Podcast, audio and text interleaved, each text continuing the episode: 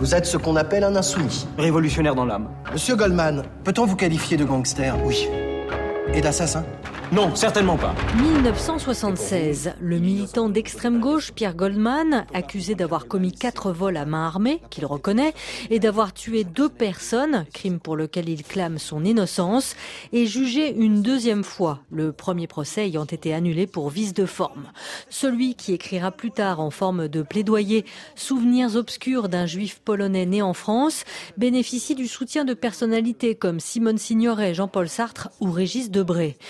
Kahn livre un huis clos haletant, un thriller judiciaire qu'il a recomposé plus qu'il ne l'a reconstitué. On n'a pas eu accès aux minutes du procès et donc on a reconstitué le procès avec les articles de journaux de l'époque.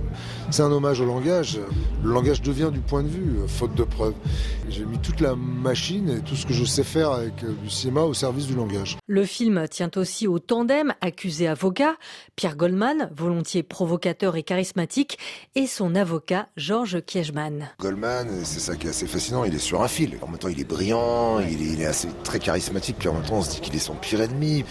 Kiechman en face, hyper rationnel, très très méthodique décrédibilisant chaque témoin avec méthode. Pierre Goldman, sous-entendez-vous que la police de ce pays est raciste ah, Non seulement je le sous-entends, mais je l'affirme. Eh bien, c'est une honte Pierre Goldman sera d'ailleurs acquitté du double meurtre au bénéfice du doute, mais en 1979, il meurt assassiné par balle en pleine rue. Harry Wortalter incarne cet homme au destin tragique, fils de deux résistants juifs. Il y a un poids énorme, il y a, il y a une culpabilité aussi. Il est survivant de cette manière, parce qu'il est en 44. Du coup, il y a une fuite constante vers l'avant. C'est un boulet de canon qui s'écrit sa propre histoire et qui...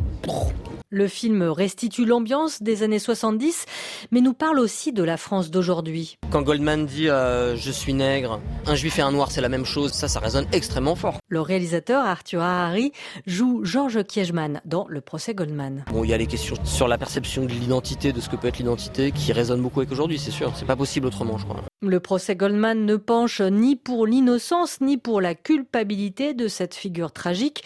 À chaque spectateur placé dans la position d'un juré de se faire une conviction sur cet homme complexe et charismatique à qui quelques dix mille personnes rendront hommage lors de son enterrement.